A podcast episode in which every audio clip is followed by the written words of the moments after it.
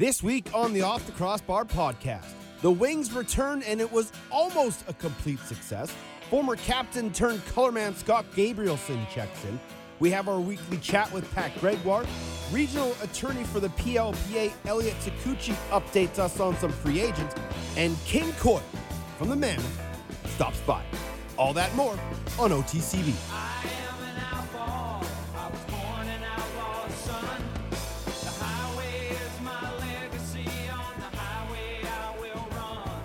What's good, lacrosse fans, and welcome to another edition of the Off the Crossbar podcast here on SoundCloud and NLL Radio. My name is Teddy Jenner. What is going on? It's almost Christmas time. So make sure you get your favorite podcast host their favorite gift extra bourbon. You can never have enough. Uh, if you want to find me on Twitter at off the crossbar, I prefer Maker's Mark or Knob Creek, but I'm never going to turn down a bottle of Basil Hayden. Um, you can email me, teddy.jenner at gmail.com. Um, you can also buy me some bourbon if you see me out at a game. I will, again, not turn it down. Speaking of Christmas, we got ourselves a fantastic opening weekend of lacrosse as if Christmas came early, and an even better Christmas gift. The Mammoth are finally in action this weekend. We'll talk to head coach and interim general manager Pat Coyle about the game against the San Diego Seals as Steve Govett now becomes the enemy, and the Seals will swim into town. Um, I want to. I'll tell you a little crazy or a fun story um, about a podcast in a little bit. Uh, got into it with some uh, San Diego people, San Diegans, San Diegans, San Diegans, San Diegans, um, San Diegoites, um, who have started a Seals podcast. I recommend listening to it. I'll give my thoughts on a bit uh, about it in a minute. Um, but uh, also on the show, Scott Gabrielson. Uh, he is doing the color commentary for the Wings games. I thought he did an excellent job uh, riding along shotgun with Booker Corrigan, who had an up and down game, and he'll admit that. Uh, he can only get better. But let me tell you, if you want a guy that's going to throw some cliches and some hip hop vernacular, Booker's your guy. He was coming up with one liners like I had never heard before since to the back of the net and he's got rope. Two of the more iconic lacrosse phrases. Book Corrigan's writing his own script for those Wings games. Can't say I hate it. Can't say I hate it. Uh, so Scott Gabrielson will join us. Um, it's a incredible chat because you can feel the passion in his voice and just the enthusiasm and excitement he had now that the Wings are back. Uh, Pat Gregoire will stop by as our weekly chat with Smokin' Pat. And Elliot Sakuchi, a regional attorney for the PLPA, a players rep, if you will, um, he represents, uh, among others, Nick Belich and Robert Church of the Saskatchewan Rush. And those two, along with Mike Messenger, Kevin Crowley, Curtis Dickson, Westberg, all still without contracts for the National Lacrosse League clubs, all still not reporting and to be honest, in speaking with most of those people and a lot of their representatives, their deals aren't really close. And that's unfortunate. I, and I can say that's not good for the sport because obviously we all want our best players playing. As a selfish mammoth guy, I love it. But in general, for the sport of the National Lacrosse League. To not have those guys is tough. And for fans of those teams, it's tough. And for general managers, it has to be tough. Because they you can't say that either Mike Board or Paul Day or um, Derek Keenan would look you in the eye and say, no, we're better off without those guys. That is a farce. That is a lie. I don't know why I said Paul Day because Kevin Crowley's not in Philadelphia. Kevin Crowley has been to England. That is where Rich Lisk is the general manager. He would say he would want Kevin Crowley in the lineup. Obviously, there are extenuating circumstances, so we'll talk about some of those with Elliot Sakuchi and see if he can clear up some things. And it actually is quite a very enlightening chat if you aren't too familiar with some of the ins and outs of lacrosse backroom deals and, and contracts. Elliot dropped some knowledge that maybe some people aren't too aware of. Uh, but first, it was week one. Let's recap it. It was, in a word, splendiferous. Dhane Smith, the big time point getter. He is an offensive threat, and they come out and get it done right out of the blocks. There we go with the outdoor sniper. Ladies and gentlemen, the first one, Vaughn Harris. Logs on to www.istingcorners.com. Catch, release, Oh! stings a 90 degree quarter. Vaughn Harris, welcome to the Philadelphia Wings. Nice tough play on the sideboards. Shot! Goal! Goal! Jump back! Kiss myself! So pretty! Let it be said, let it be done. Tie ball game, 15 15. Oh, God, what a shot by Sean Evans to break the tie. With 105 left, the worm burner beats DiRuscio.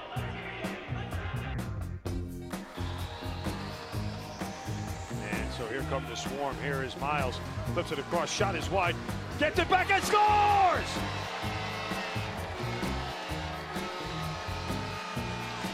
I don't think he drew up that bank off the boards. Better lucky than good from that standpoint. The shot was wide by Staats, and it goes right into Miles Thompson, who just beats Jamieson, who's out of position. And Mike Pullen grabs that loose ball wisely.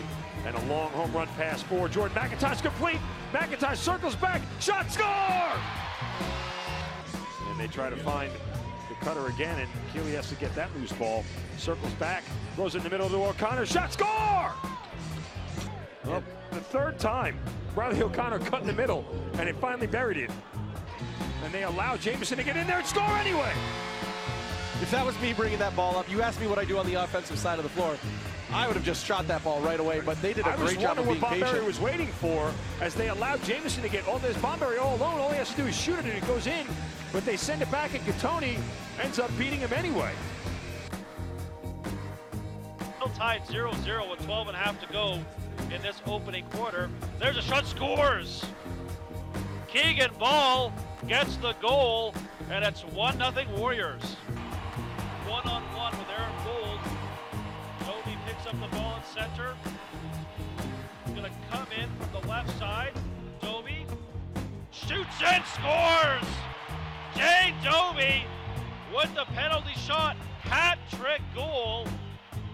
And the Roughnecks are down by one. Ray plays it over.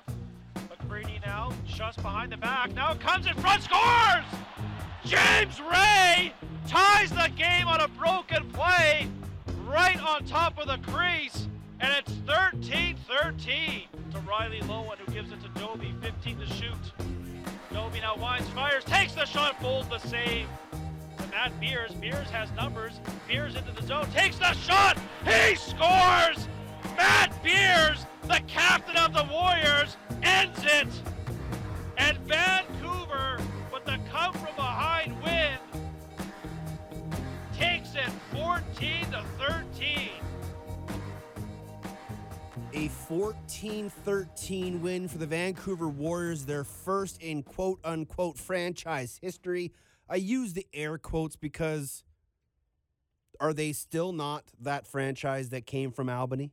Moved to San Jose, went up the coast to Everett, hopped over the border to Langley, crossed a couple of bridges, and went downtown to Vancouver?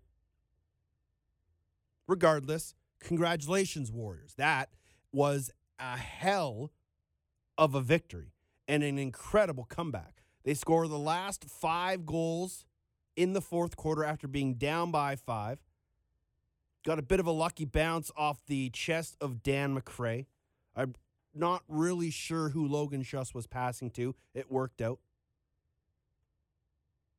And then Beersy in OT with an absolute beauty. And I said that it was on Twitter. I said when he crossed center, I said, "Go ahead, Beersy. Why not?" I said it to myself, thinking to myself, watching that game as a crowd, as a fan of this. If I was there, what I said. And sure enough, Beersy stepped over the line, shot it through a screen, beat Del Bianco, and the captain leads his team to victory. And everyone kind of jumped on me because I said, "What a way to lead uh, as the first captain or his first year of captain." And everyone said, "Oh, he was captain with Vancouver in the, when they were the Stealth. Yes, I know, but they have new uniforms, new colors, new logo, new coaching staff, new GM, and they appointed and chose Matt Beers as the captain. So this was his first time leading them as the captain.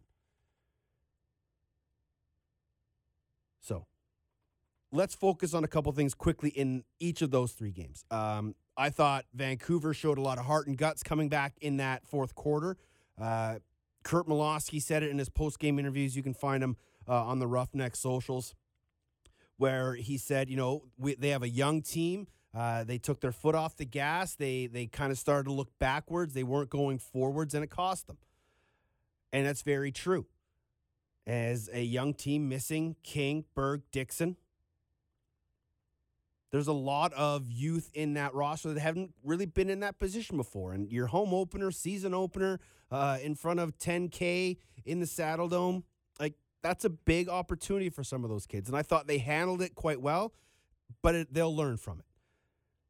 They obviously need to find some more secondary scoring, does Calgary. Obviously, Reese Dutch and Dane Dobbie can't be everything. Um, and if they get King, Dickson, and Berg back at some point during this year, um, then obviously their offense balances out. But without those guys, they're going to have to find a way, and that defense is going to have to be able to stop those runs late in that game. And unfortunately, they couldn't do it. Vancouver scored the final five, including and plus the one in overtime to take it 14 13 in what was a very, very fantastic game and a great way to end the weekend. Uh, the middle game was the Georgia game down in Georgia, New England. Um, a announced crowd of 49 43. Uh, they too were treated to a great game. Georgia wins by four. Uh, the depth of Georgia's offense continues to shine. Uh, just the amount of guys that are putting balls in the back of the net for that club, they just continue to find offensive numbers. Uh, you get seven from Holden Cattoni in his Georgia debut. You get eight from Randy, Randy Staats. You get seven from Lyle. You get four from Miles. Uh, you get four from Shane O'Jack. And this is a team uh, that loses King, they lose Matisse, they lose Hall, and they still are able to put up 16 goals on a New England team that kind of struggled at the start of the game. Uh, Dougie Jamieson got the start. Um, he ends up making 15, or he sorry, gives up 15, ends up making 44 saves on 59 shots. Uh, I liked New England's comeback uh, after going down by the first two goals. They really battled themselves back thanks to the power play.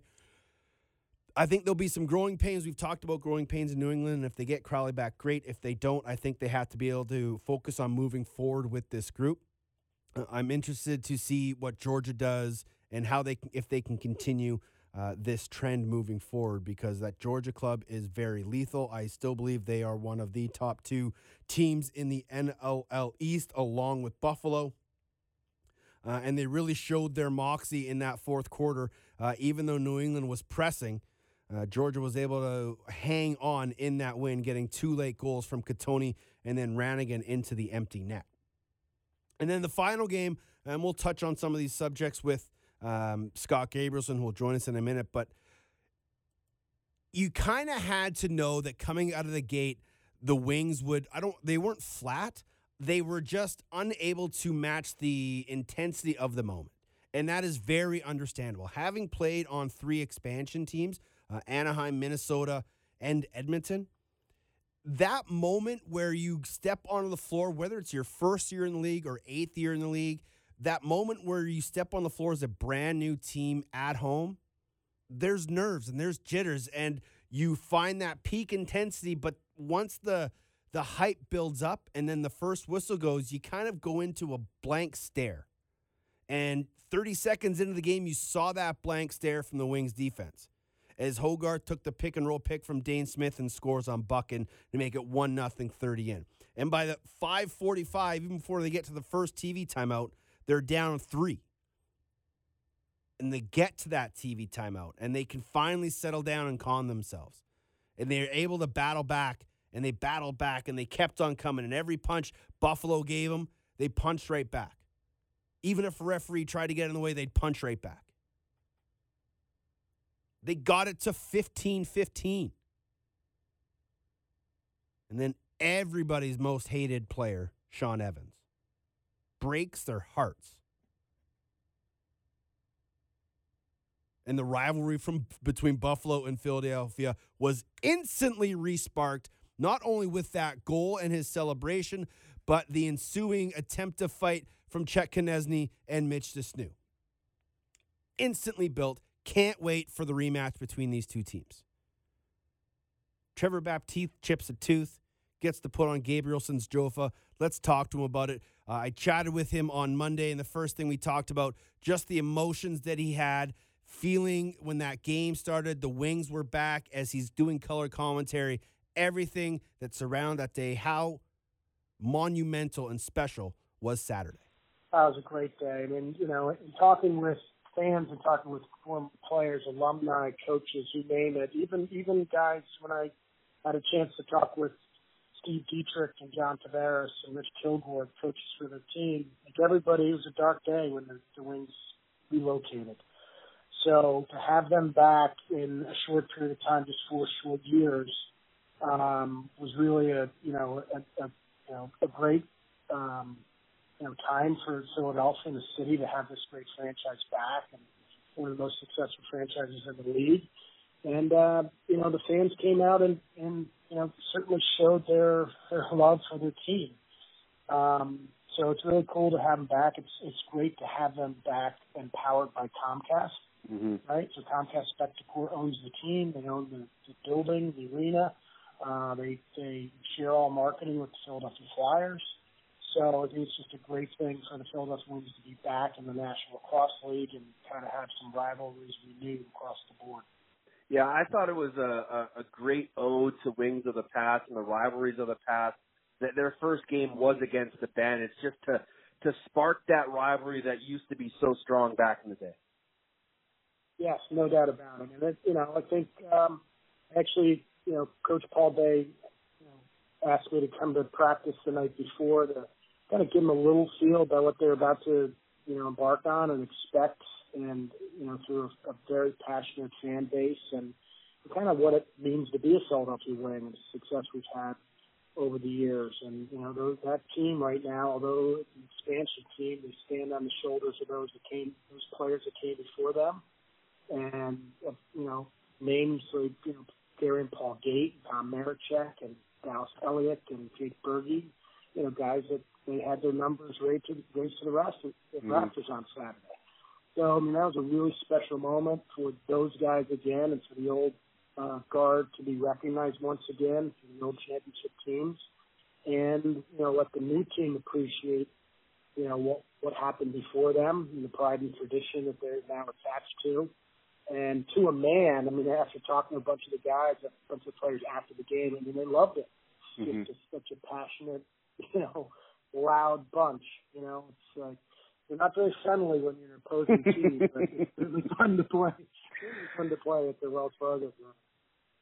For you, you know, a- as a former player and rekindling with some of those guys, you know, I I know Hollywood was there, Bergie was there as their numbers went back up to the rafters, but how cool was it just to see them and but see some of those old fans? I'm sure you recognize some faces walking around around the, the arena during the game and after the game and, and before the game. How cool was it just to see a lot of familiar faces?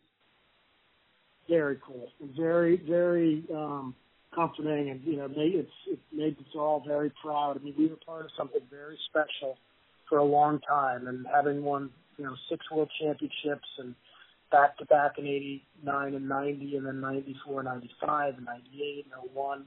I mean, we had a real special connection with a city that was really hungry for a champion, and uh, we established some some great bonds with the fans. And there's fans that were season ticket holders for 28 straight years Yeah. and uh, they were they were really hurt to have to see the team go, and uh, could not be happier to have us back.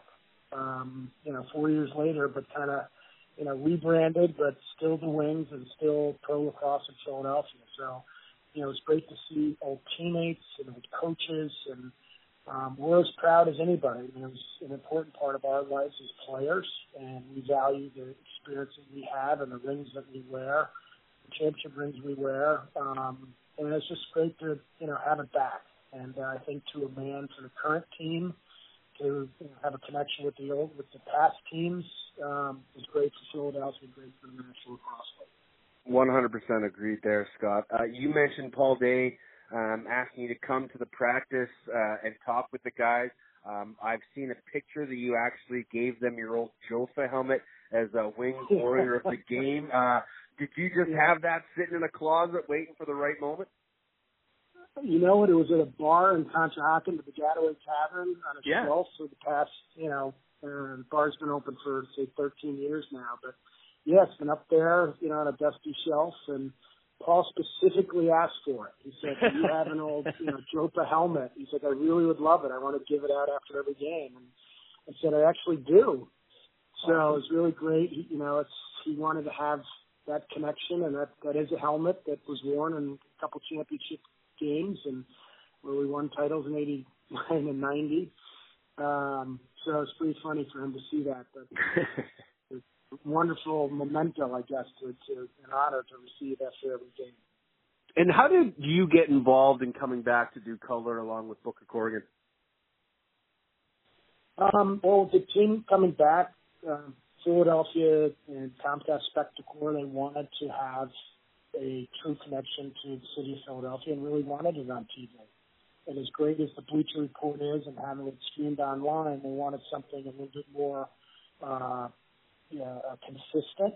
So every Mhm. home game is going to be broadcast live on TV as well as um, streamed live. And you know, I've done it when I retired in '98. You know, I came back to do color in the '99 season and kind of continued to do it for Comcast Sportsnet and, and HD Network and Comcast 8 and all that. so when they want to do TV again, I was fortunate enough for them to reach out and, and ask me to do it. And I am the kind of a team historian and have connections to all six championship titles and Mm-hmm. um, was the captain of five of those years, and you know I've got great connections to all the old guard, and and uh, so it's a nice conduit, a nice opportunity to kind of tell people about you know, what it used to be like, and, and now what it's going to be like today. Absolutely. And, and from your perspective, game one, how would you rate the team, and what kind of grade level would you give them uh, in their return to the NLL? Really impressive. Very impressed. Not, I must admit, can't say it's exactly what I expected. It was a pleasant surprise. Uh, Buffalo jumped out on them real quick. I thought it could be a blowout. Um, but this team kind of just showed their makeup and, and their grit and, you know, just intensity and to, to, you know, bring Buffalo to, you know, 15, 15 tie in the last minute Yeah. was pretty darn impressive. And I actually think they could have won. They probably hit five or six pipes. Um, I don't know if Buffalo was really ready for that.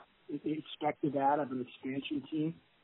Um, but uh, you know, I want to say you know it was a loss, so it's not an A plus. But you know, I'm going to say it's, it's an A minus because Mhm. it is uh, delivered um, offensive, um, you know, scoring with 15 goals and great, uh, you know, goalkeeping um, showed that Paul Day knows how to coach this team. Uh, one thing that he's said, you know, to me and others, and you know, he's he hand, you know, crafted and drafted this team because they're a bunch of winners. The seasoned guys, the guys that have been in the league for years, have all played for championship teams, whether Rochester or Georgia or you know some young American players or national champion uh, players. So they have the taste of winning, which is something special. So kind of, you know, when you won before, you want to continue to win. And I think he's assembled a team of winners that guys, you know, Philadelphia is used to winning in this league, and, and they're looking for nothing less than that. Scott Gabrielson, color commentary for the Philadelphia Wings broadcast on BR Live and local Philadelphia TV, as you heard him talk about. Uh, just a wonderful guy, uh, a guy that bleeds the old silver and black and red, the guy that's been there through the thick and the thin of Philadelphia lacrosse, the highs and the lows. And he had to see his beloved Wings taken away from Philadelphia, taken away from the city and now they're back and like I said, you could just feel the emotion in him when we were talking and and I appreciate Scott giving us some time because uh, I know how much of a, a moment that is and I think one of the things that we have to take from Saturday outside of the game was going back to a market where the NLL has been. We all know they're going back to Long Island where it's been a few times. And I was looking and digging through stats, and I found that the last time Philadelphia had a crowd anywhere near what they had this past Saturday was back in 2009. And in that year, they finished last in the East at 5 and 11 and averaged 10,264 on the year. Every year after that, and that was already in a start of a decline, they never even got over 10,000 fans. And the first game back, they get 11,023. And the game that they saw is only going to make those 11,023 all come back and turn that on July 12th into maybe like 13. And if they can pull off a win, I believe they play Georgia on that day. They pull off a win. The next game, those 13 become 15, and the Wings are back. Legitimately back. And why I say this is because I hope that when they go to Long Island, the history of the teams that were there can come back. And that's why I would love for the NLL to go back to Minnesota and go back to Edmonton. Two areas where they actually had solid fan bases that had their teams ripped from them, not because they weren't supporting the team, but because the owners decided that it was a better business decision to move them. So if they can go back to Minnesota, they already have like a 9,000 person fan base.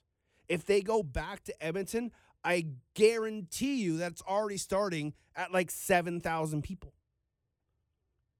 So that when you have that old history and that bitter taste of a city that had their team ripped from them, when they come back, I was a little worried. I truly was a little worried about Saturday in Philadelphia, mostly because it was a one o'clock afternoon start. However, they showed up in droves. Chopper was there. I was thrilled to see Chopper. They were doing the chants. I didn't hear a bad guys goal chant or announcement by the announcer every time Buffalo scored. I don't know if they're doing that, but it was just great to see. And it was great to chat to Scott. Uh, I can't wait to see and chat with Paul Day about everything that's going on there. Um, you could just see it in the guys' faces that whole game that they wanted. I I truly wish for the sports fan in me that they would have won that game. It would have been really nice, a great way for them to end and begin that first day. Let's talk with Pat Gregoire.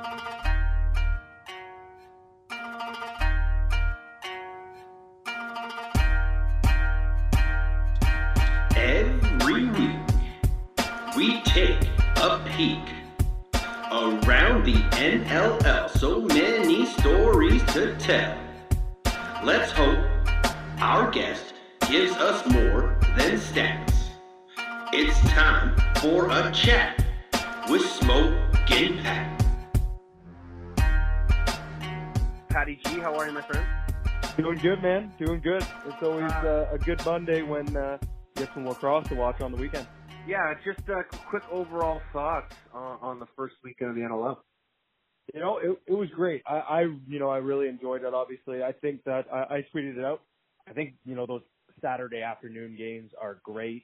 Um, you know, you, you, for you guys especially, you know, on the West Coast, you're Mhm. barely getting out of bed and you're flipping on the TV and uh, you know you're enjoying some lacrosse with uh, coffee. But as for the the on-field product, the, you know, the oh, what, what what we saw out there, considering you know it was a short training camp, uh, these guys must have done a great job taking care of themselves.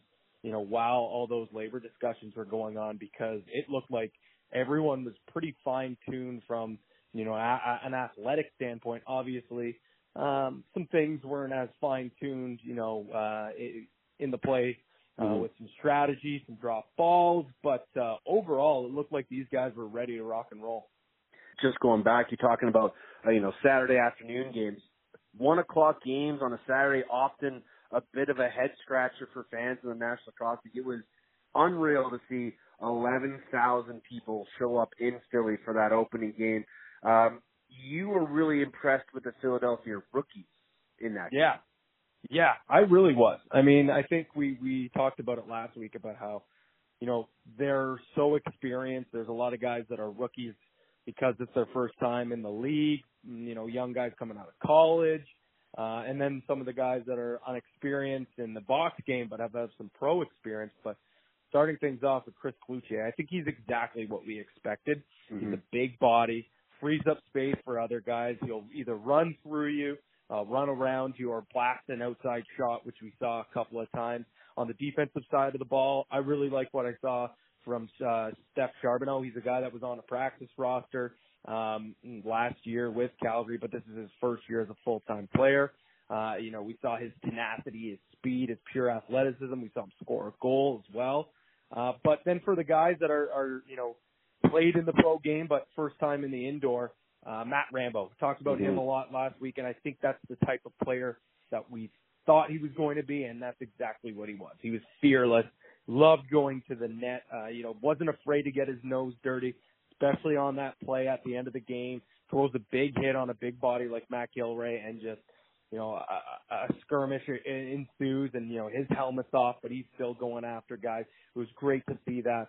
Uh, another guy new to the game, uh, the former Great Dane, of U Albany. Adam Osika looked pretty solid in his debut. I thought he had a beautiful pass in transition to Liam Patton for a goal. We knew he was going to be good in transition, being a former midfielder, but I thought he was pretty solid in his own end as well. And I think the one person that everyone was probably talking about the most was Trevor Baptiste and how Mhm. impressive he was at the faceoff dot, going 25 for 37. I thought he was a machine on the loose ball. Had his jib chip, which obviously makes him look a little bit tougher. Uh, but you know, there were some things in the defensive zone that I saw that he could probably clean up. But uh, I mean, it's his first game. Uh, you know, the only other box across that he's had has been that that uh, you know the the Denver Collegiate League, which obviously is a, a huge jump up to the National Lacrosse League. But I think once he figures out some of those defensive concepts, uh, the guy has the potential to be a beast. Yeah, it's it's going to be very interesting to see how all of those rookies, not just in Philadelphia, but throughout the league, um, after they get a couple games, and how quickly they progress to that next level from being rookies to to being guys that can compete on a regular basis. Um, throughout the league on the opening weekend, we saw a lot of goals. I think I I did the math. It was an average of about 29 goals per game or something like that. There were a lot of balls going behind goaltenders, and if you take out Dane Dobbie as sort of the only real weapon that Calgary had uh, in that game. I think there is a ton of depth on the offensive side of the ball for all teams this year. I think you're absolutely right. And I think this year it's going to be even more important that you do have depth scoring. Obviously, in years past, depth scoring is huge. Don't get me wrong. Like you look at some of the top teams like Saskatchewan, Rochester, Georgia, just to name a few. You look up and down their lineup; they've got guys on offense that can put the ball, in, uh, you know, in on demand, and that's when you see teams. Uh, you know, when a top guy goes goes down or, you know, guy's just not having it or a team has a great defensive uh game plan to kind of key in on a guy, that's when those other guys step up and that's that's so huge. But when you add two more teams, I, I think that's what will separate the top teams and the bottom teams is the teams that, you know, can have some other guys in the lineup that can score, whether it be on offense or chip in uh, in transition. So, uh, like you said, Calgary, obviously tough to really say after the first week, especially you consider the guys that weren't in the lineup. But even New England, they only had six guys find the back of the net.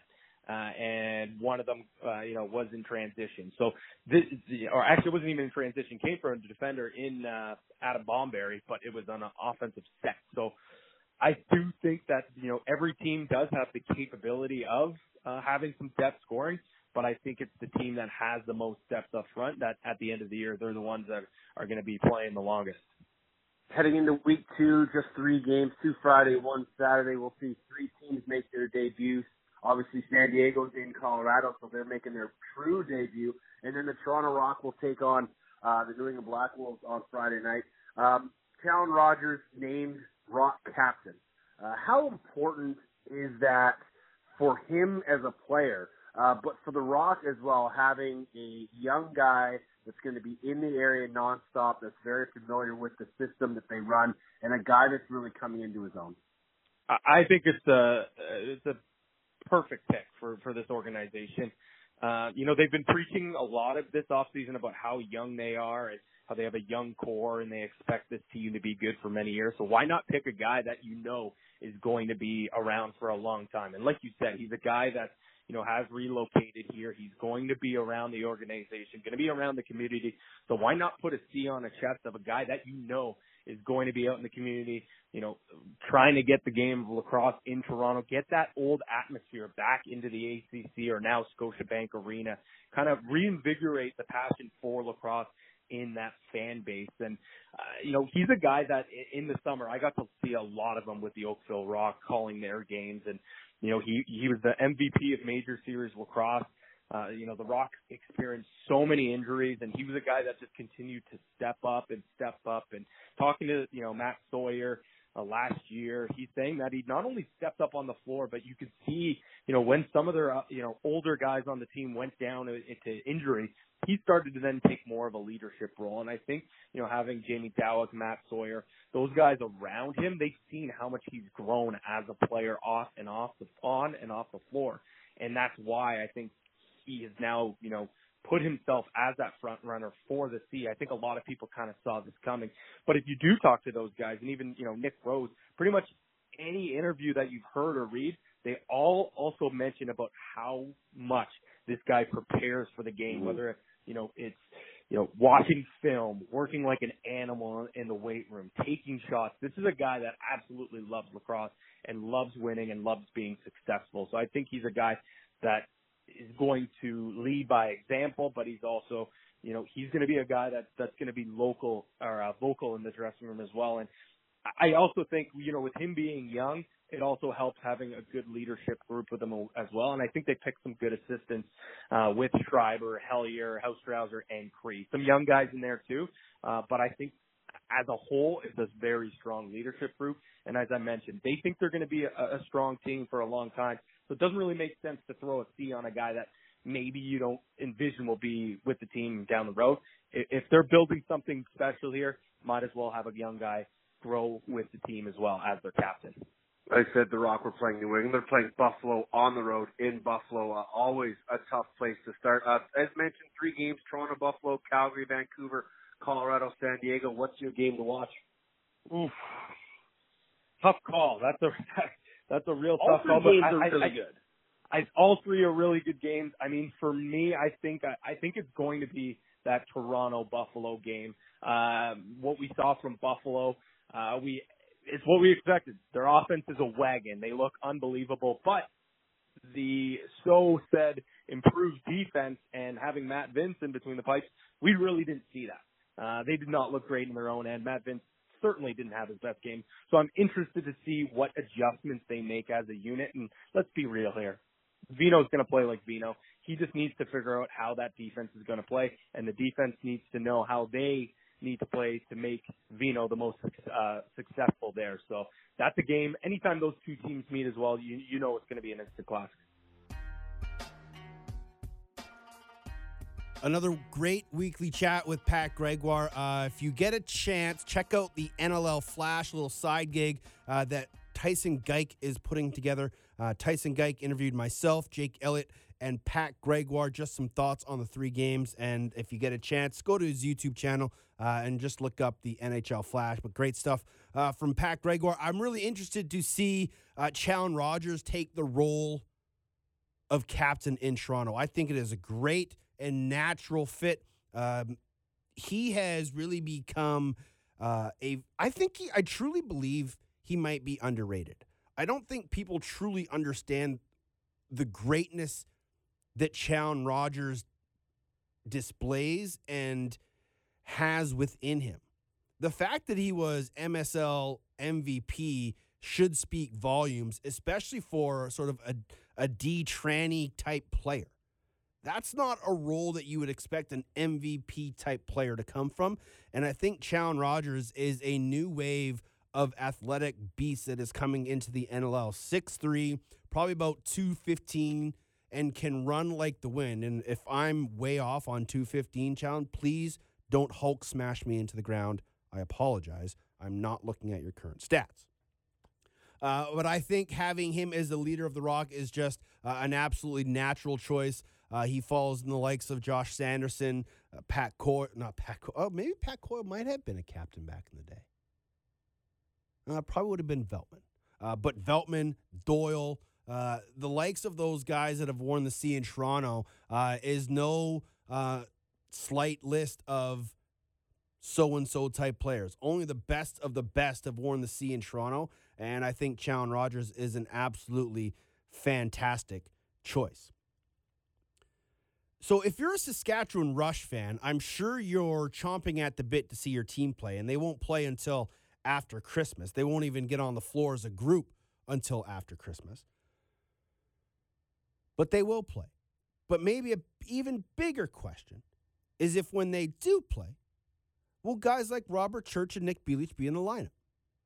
When I asked head coach and GM Derek Keenan if he had a comment on their negotiations um, and the possibility of that, simple and expected answer no comment.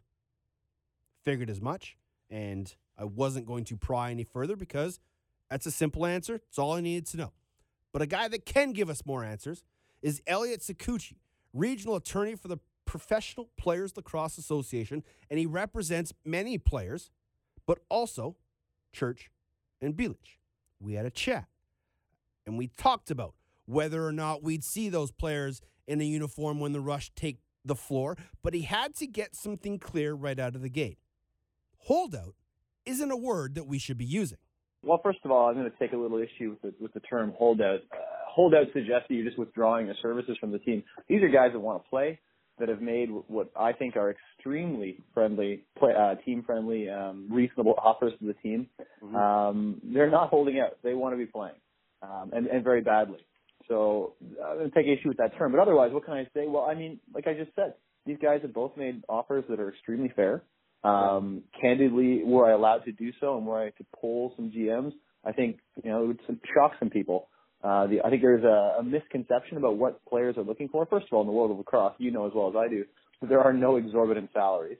Mm-hmm. Um, but even within the world of lacrosse, what's being sought by these players um, is not is not exorbitant. It is very reasonable.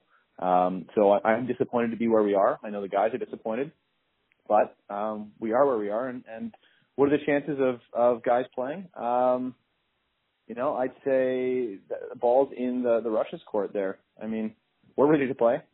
Uh, it just depends on what the team does.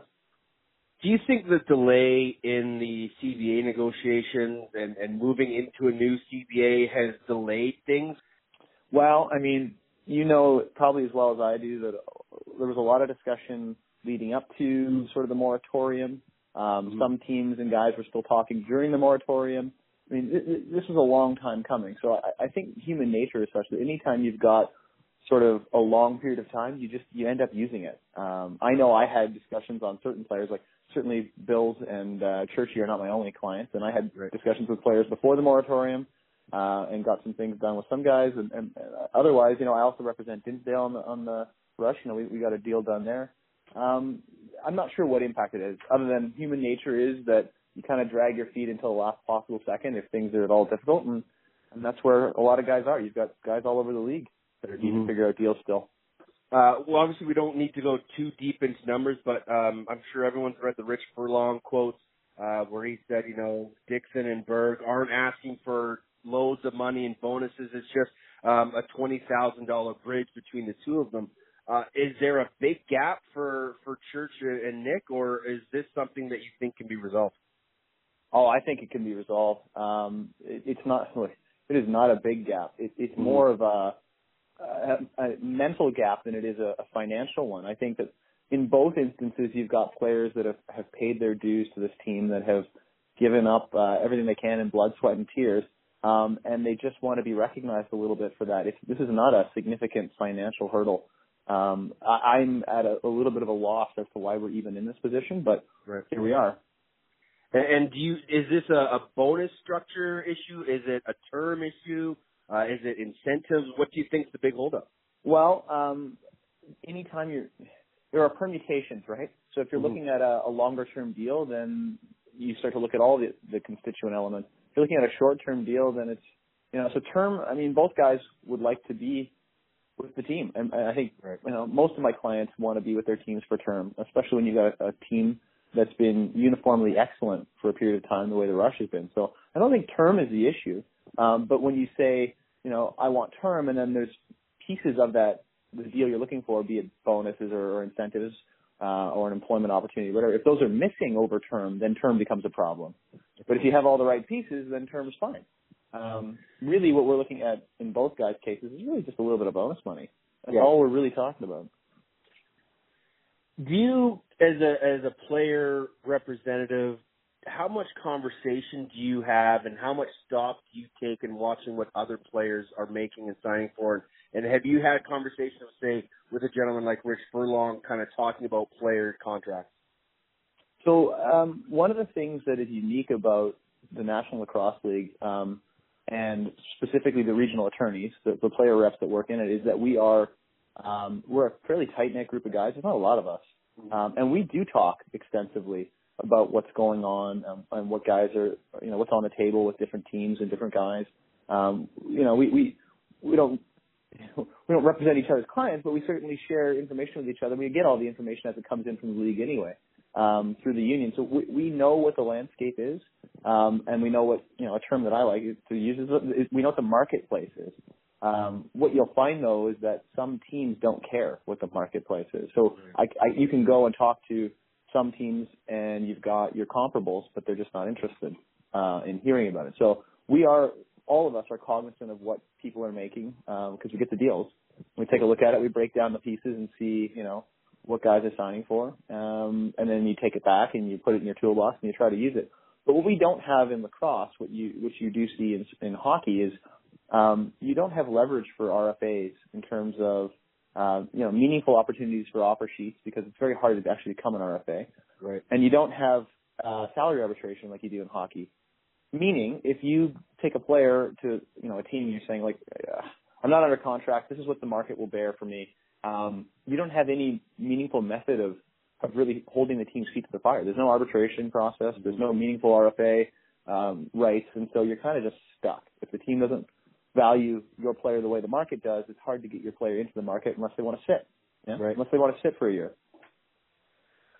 So as, as this negotiation continues, do do your clients come to you and say, "Hey, you know what? I'm getting frustrated. Maybe we can work something out," or, or is, is trades when do trade talks become a part of the situation where deals aren't being made between yourself and, and a team? Well, I mean, every every negotiation is different, right? And and I've done a number of them now over a number of years. Um, you know, we're not talking we're not talking trades right now. This is not where we are with with the, the guys that I have left. Um, I've been involved in trades in the past. I was involved in a in a really complicated situation with Garrett Billings way back when with the Rock, and that ended up being a, an offer sheet signed at the last second and then a trade um, once it was matched. So I think you know you have to get pretty far down the path for the trade talks to talk uh, to, to prop, crop up because like most most players, especially again, you know we're talking about Saskatchewan Rush off the hop. That's that's an excellent team. Most players don't want to get traded out of a team like that. yeah. yeah. Um, you know, they don't want to go somewhere where they're not going to win. But you know, there are there's a point of at some point there's diminishing returns to a relationship and to uh, talks, and you know that when you're at sort of that point, that's when trades come up. And look, as a player, we don't really have a lot of ability to force ourselves into a trade, right? That's that's the team's prerogative. The only thing a player can do is withhold their services and say, well, I'm not playing for you, you know, so either you trade me or nobody's going to get the benefit of my services. But that's pretty unusual. Most guys just want to play. Yeah, Um, and it behooves sort of both sides to to act reasonably in getting a deal done, um, so that they can play and contribute. With the new CBA and, and the direction that, that the commissioner wants to take this league, more teams, more players, higher salaries, longer seasons, Full time How- athletes, yeah. Full time athletes, yeah. How important does the role of yourself and Rich Furlong and the other uh, regional reps um, begin to play in the National Lacrosse League? Because back in my day, you know, not everybody used uh, player reps, and I'm sure there's still guys that don't. Um, how important does your role become in the future growth of this game? Well, I mean, I, I don't. I view myself as as an advisor to the players, someone that they can bounce sort of their thought processes off of. I mean, here's here's the thing about player reps in the NLL. A lot of guys are not formally represented by player reps, um, but they still talk to us. And all of us are happy to sort of help guys put their best foot forward. You know, you pick up the phone, you tell guys who their comparables are, what you'd be looking for if you were uh, if you were working with them. I mean, a lot of guys just get sort of that informal information. Mm-hmm. I think that that is vital. Um, you know, the, the players talk to each other, and then they also talk to us, and they kind of get a sense of what they're worth. So I think that's vital in any sporting landscape. If, if this becomes a full-time venture, you know, it's, it's only going to increase the value of, a having that kind of advice, whether you're represented or you're just getting the advice, because then it becomes a bigger stake in sort of your overall livelihood. A lot of these guys are are professional guys, uh, yeah. and they play they play lacrosse because they love it, not because they're making a bunch of money. But if it was if it was a full time job, then look, the stakes are higher. You you are you know, you're making a significant portion of your livelihood that way. And, and right now we're looking at, you know, the, the potential onset of, of, um, you know, the PLL yeah. inaugural season and whether it, it grows. Um, that's going to add significant potential revenue streams for guys. Um, you know, we're starting to see a little bit more endorsement deals come into lacrosse and, and these are not, uh, six and seven figure deals typically, but, but it is adding another revenue stream, which is another important piece of advice you want to get. Um, a colleague of, of mine who is a, a player rep, Lee Augustine out of Denver, is really well versed in sort of um, the IP world, and so you know he'd be the first to tell players that when you're selling your personage and the rights to it, you really want to understand what you're doing because you got to know how it bleeds into any other endorsement deals you want to do. So you have to understand what the, the confines of each type of deal are. Um, and that's important to get information on and, and advice on. So it's going to become more important. Uh, I say that realizing that it's self-serving because I, I serve that function, but none of the, the player reps that are doing this are doing it to, to get rich. Mostly we do it because we enjoy helping these guys out and we enjoy the game. You mentioned uh, the extension of the, the PLL. You're going to be involved with that in, in some way, shape, or form, uh, dealing with players. How excited are you for a league that's going to put players first? Oh, I'm very excited. Um, I think it's the first year with a sort of the barnstorming format. It'll be really interesting to see how that works. Um, but I think a sort of a players first league. Paul Rabil is an amazing marketer, and the group that he's assembled for the PLL are doing a fantastic job of putting the players out front. Um, you know, it, it looks like it could be really exciting. I, I'm a bigger fan of box than I am of field, but I'm excited to see how it works. And they've got the right idea, getting it on TV and and uh, trying to catch as many eyeballs as I can as fast as I can. I, I'm very hopeful that uh, look, I want to see as much lacrosse as I can. I want to see if, if there's a world in which the MLL, the PLL, and the NLL can all succeed and, and, and not, you know, cannibalize one another. Yeah. That's, that's great. That would be amazing. Um, whether or not that's realistic, I don't know. But the more lacrosse that's available to be consumed and the more lacrosse that's available for these guys to play, the better. Absolutely. Um, so just coming full circle with guys like uh, Nick Bilic and, and Robert Church, we remember the CBA negotiations with the Players Association, and now you know negotiation and conferences calls were going back and forth. How often are you in touch with your clients, and how often are you in touch with Derek Keenan? Um, I talk to my clients almost every day, um, and oftentimes it is every day, and sometimes it's multiple times a day. The uh, the Rush and I have spoken. We've been in regular communication. There there haven't been any sort of really long pauses in that communication. Um, I mean, they know how to reach me. Uh, I'm I'm happy to pick up the phone at any time. Um, both of these players, I, I think, have, have made, as I said, very reasonable offers, and, I, and it, I'm waiting sort of by the phone um, to hear a response. But uh, you know, we the lines of communication are open, and we talk all the time, and I'm, I'm always speaking to my guys as well, and um, hopefully it gets done, you know, in very short order so we can get both guys playing. That's Elliot Sakuchi, regional attorney and player representative for uh, Nick Bilic, Robert Church, and amongst others. You heard him say uh, he's got Marty Dinsdale in his folder. But very interesting just to hear little things like um, arbitration and, and things like that, and the fact that, you know, in lacrosse, the player agents uh, or the regional attorneys do have conversations with each other and sort of check each other's books and numbers to see where their players are and use that to their advantage to help their clients get the best deal possible. Really interesting stuff there from Elliot. We're going to rely on him uh, quite a bit for for things like that as the year goes on. But um, keep your eyes to the transaction wire of the National Lacrosse League. Uh, any day, those guys could sign. But in talking with Elliot and talking with other people that are involved in negotiations, um, not just uh, involving Saskatchewan, but uh, other teams that have players holding out, things aren't sounding good. Um, as one person put it, quote, crickets, unquote. If you were paying attention to the National Lacrosse League um, wires, you would have heard that Dan Carey is moving on from the Mammoth. He will be joining the Pegula Sports Entertainment Group in their new venture into Rochester with the Nighthawks. I had that answer answered for that question answered for me the other day. So yes, once Curt Styres moves the players to Halifax, they will still indeed be the Rochester Nighthawks. So Dan Carey will move to them. He's going to be the uh, VP of Lax Ops. He's going to be their general manager, and he will have sort of a few more days to be involved with the Mammoth before he moves on from his duties and hands the keys to the castle over to Pat Coyle. Now, before we get to King Coyle, let's just kind of talk about some Dan Carey things. I am a massive Dan Carey fan. He's treated me nothing but respect ever since he took over from Steve and then dealing with me and, and my dealings with the club. Talk to any player. Uh, they respect the hell out of Dan Carey and everything that he's done for the sport uh, on the field, and they all know that he's a very bright mind in the lacrosse world. Hence why the Pegulas went after Dan. Um, this wasn't something that he had on a back burner. It kind of surprised him, came out of the blue, and it was a decision that he had to make and one that he is very comfortable with that he made. Uh, it wasn't an easy, easy decision, but something that he thought about quite heavily, um, weighed the pros and cons, and made the decision. The decision to do it now uh, was, and as opposed to later on in the year, was an obvious one.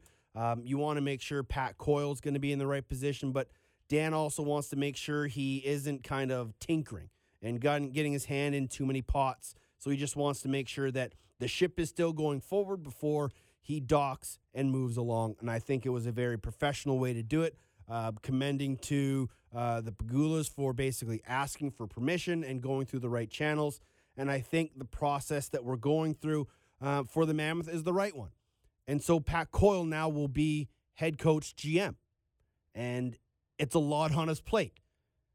And he's going to have to learn a lot of other things than just being a coach. But in talking with Pat, he's very comfortable in that role, even if there are a lot more hats to wear. I'm busy.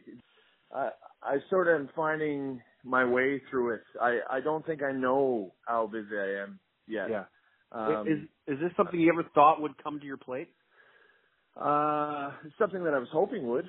Honestly, when uh, Dan and I talked about my last contract as the coach, I actually asked if I ever had an opportunity to be a GM that that would allow me, you know, to let me let me out of my contract. Mm-hmm. So it's something I was sort of hoping to do at some point. And uh, now that this has kind of been thrown on your plate, um, what's the biggest challenge for you? Um, I would say so. I feel comfortable um, with the players, like knowing who the guys in the league are, who's available. I feel pretty comfortable with that. But just I would say we don't really know. Um, I don't really know what else is like all the work that goes in behind the scenes. Yeah. You know, as a coach, you're just sort of um, walking in and hope you want as little distraction as you can, and uh, this is p- pretty much all about distraction. Uh, yeah, right. So yeah, I I just think it's learning. It's just learning a lot. Yeah, wh- when I spoke with Dan uh, during the week, he kind of mentioned that you know this was something that that kind of came out of the blue, and it was a conversation that was had Uh, how did you find out, and were you as surprised as everybody else? For sure, Dan, Dan told me. Uh, Dan came and talked to me about it, and I, for sure, I didn't have that on my radar at all. I don't think anybody did, and uh, just really happy for my friend though. Like when Yeah. he talked to me about it, you know, I don't know if it's the best thing that could happen to the Mammoth right now, but it's a really good opportunity for Dan. Speaking of the Mammoth, obviously the home opener this weekend uh, against another good friend of yours and Steve Govett, the San Diego Seals. We don't need to worry about them. Let's focus on you guys. How prepared are you guys going into a, a very big season? I think uh, even with the shortened uh, training camps, I think we're we're pretty ready. Uh, I like the fact that we got to back east there and we got to have a couple exhibition games, and pretty much everyone got a game in to compete against other guys. Like we played Toronto and we played uh, New England there, and I think that really helped um, just get that the feel of the game going again. Mm-hmm. You only really add two new faces to your starting 21 uh, in Linton Garitano. How important is it to have that familiarity and that chemistry in your lineup from day one? I think huge. Um, you sort of look at the other lineups, and the turnover this year was huge for for most teams, and that's one of the things that struck me is how little we have. Even though we lost some, you know, good players, really good players, in Zach Greer and Greg Downing and Bryce Sweeting, and Cam Holding. We didn't really lose Cam Holding in a way because he he wasn't playing, but uh, most everyone that's stepping in has been a starter, even John Lintz, right? So he's gonna he's gonna start for us, and he's a guy that's won three championships. So hopefully we don't really miss a beat, and you, can see um, the teams that have been able to stay together. Saskatchewan's a really good example with their defense, how familiar they are with each other that um you can tell that when they're playing. And and our guys it it I'm hoping we're around that sweet spot now where we've played together long enough that we just get together and it's like they were playing yesterday when you know after a year it's it looks it looks like that at least and I think we're I think we're ready to go Maybe the biggest change you guys made is, is besides you on the bench with Willie and Ryder coming in. How is your chemistry with them uh, been going on the first couple of weeks? it, it's it's a process. I think Yeah. they're both. I get along with both of them really well, and that's part partly why um, I think we decided on those two first and foremost, just to be because I'm comfortable with them, I trust them. Um, but I think there's going to be some growing pains where, even for me, I'm because I'm so comfortable at the even when I'm the coach, I'm more comfortable at the back end of the bench, more with the D guys. So, um, just uh, it's it's gonna be a learning process for all three of us, and I don't know. For me, I I'm excited uh, by the challenge of that. That you know, I think if we go in to a season sort of uncomfortable and and not in our set ways, I just think that makes us better because it's going to challenge us. We get to, I've already, you know, see things through two different sets of eyes that with Chris and Dan, we get so used to what each other see and do. And, uh, just having a different perspective already has made me think, think of things differently. Not that it wasn't good before, just sometimes different Yeah. is good, right? Well, the one thing that that uh, Coates and Dillon Ward mentioned to me when we had him on the show is now you can kind of focus more on game aspects and let the other two guys worry about the O and D. How are you adjusting to kind of seeing the game as a whole now? Uh, I like it. It lets Yeah. me see the it let it lets me see the O more because Mhm. generally before I'm, you know, coaching guys as they're coming off or getting ready for them to go back on on the Right. D end, and I don't really I just sort of would let Gilly and Stroopy deal with the O more. But um, what what chances are what's going to happen is the O guys are going to get yelled at a little more. is what's going to happen, if I'm being honest. because I'll see, yeah, I'll see stuff that I'll be like, oh man, that's no good. Yeah. Um, but yeah, I just think I, I don't know. I, I'm really excited to be able to again to to be just expand what I'm doing, and I'm hoping through that our our team gets better as well. How have you um, appreciated the preparation of the players? You talked about the shortened training camp. Uh, to be able to come in um, and missing those first two weeks and have to come into camp sort of throwing off their schedule, how how impressed were you with the preparation of your players? Awesome, I incredible how um, the fitness level of our group coming in, and um, I, I think part of you know the the strike, everyone by the end was so was like just chomping at the bit, ready to go, and I think that sort of um, went in like when we went to camp there, you could you could see that, and and that looked like preparation too. Like it was eagerness. It was everyone was hungry to ready to go. So uh I'm really impressed actually, man, with how professional uh a group that we have there in Colorado and that they're just taking care of business. Kicks off Saturday against the San Diego Seals. Going to be different seeing Steve Govett on the other side, but uh, how are you prepping for the San Diego club that that may be an expansion team, but already looking like a very vaunted team? Yeah, well, the good thing is we're. I was just talking uh, about our scouting report today, and a lot of the players we know. It's you know a lot of times you go in with an expansion team and you're there's a there's a handful that you're like I we don't know anything about this guy, but you know Brody Merrill we know what we're getting, and Dan Dawson you know what you're getting, and um yeah we're preparing for them as I I think if we go in thinking this is an expansion team, this is their first game, so it should be a win for us, I think that would be like so foolish of us. And uh you just look at their lineup and I I think Austin Staats is gonna be I think he's gonna be like a challenge right away, like a, a marquee sort of matchup. So I I don't know. We're just preparing for them like we would prepare for any other team that is in this league. That if you if you take a night off, you'll lose. It's not it's not gray, man. Like you're going to lose if you don't prepare like the best you can. With Dan Coates coming back, is it safe to say that he will uh, take the C back from Robert Hope, or is that a decision still to be made?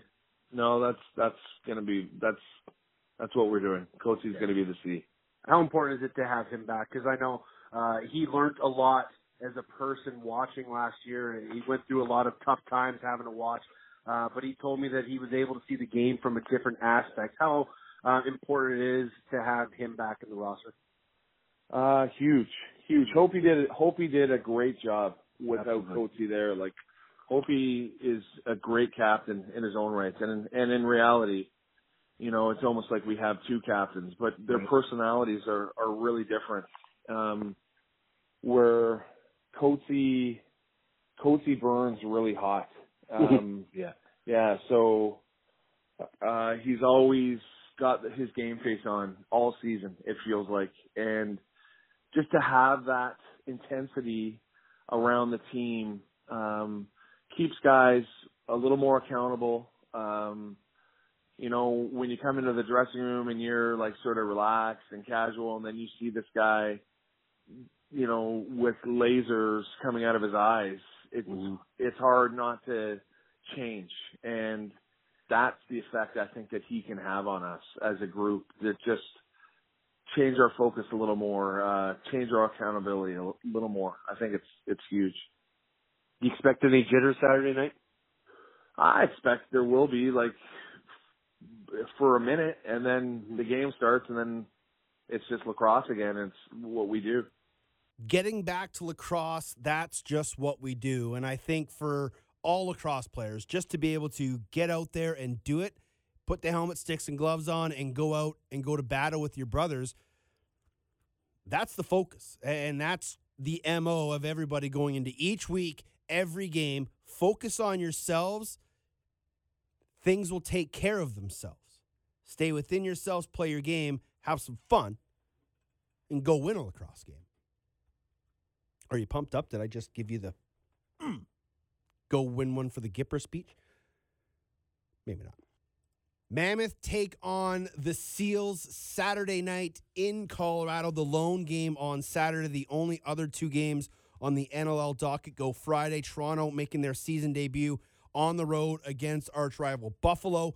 Uh, that game in Buffalo, as mentioned, you can see it on BR Live. And then the nightcap, the rematch of the thriller at the Saddledome Calgary taking on Vancouver, the Warriors home opener in Rogers Arena.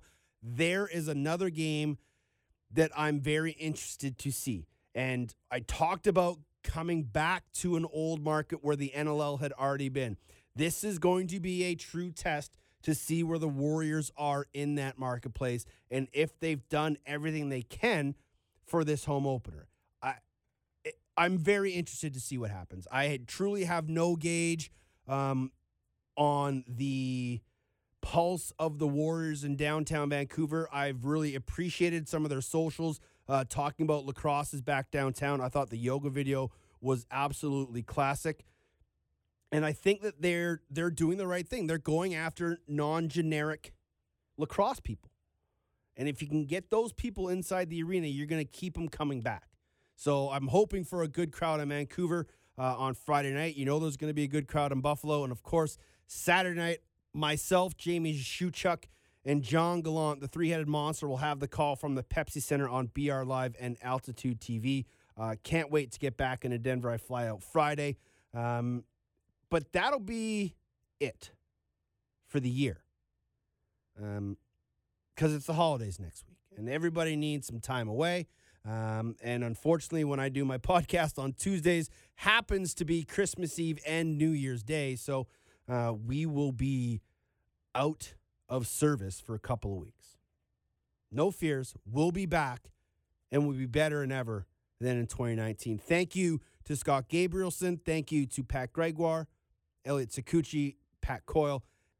And as always, thanks to you, my loyal listeners who have been with me from the start and continue to roll through me through 2019. My name's Teddy Jenner. Find me on Twitter at off the crossbar. Email me teddy.jenner at gmail.com. You can find our guests on Twitter as well. Scotty Gabrielson at Scott Gabes 8, Pat Gregoire P. Greggy, Elliot Sakuchi, Elliot 1T, Sakuchi 4 C's, and King Coil 2, where Pat Coyle. Until next time, happy holidays, happy new year, and be excellent to each other.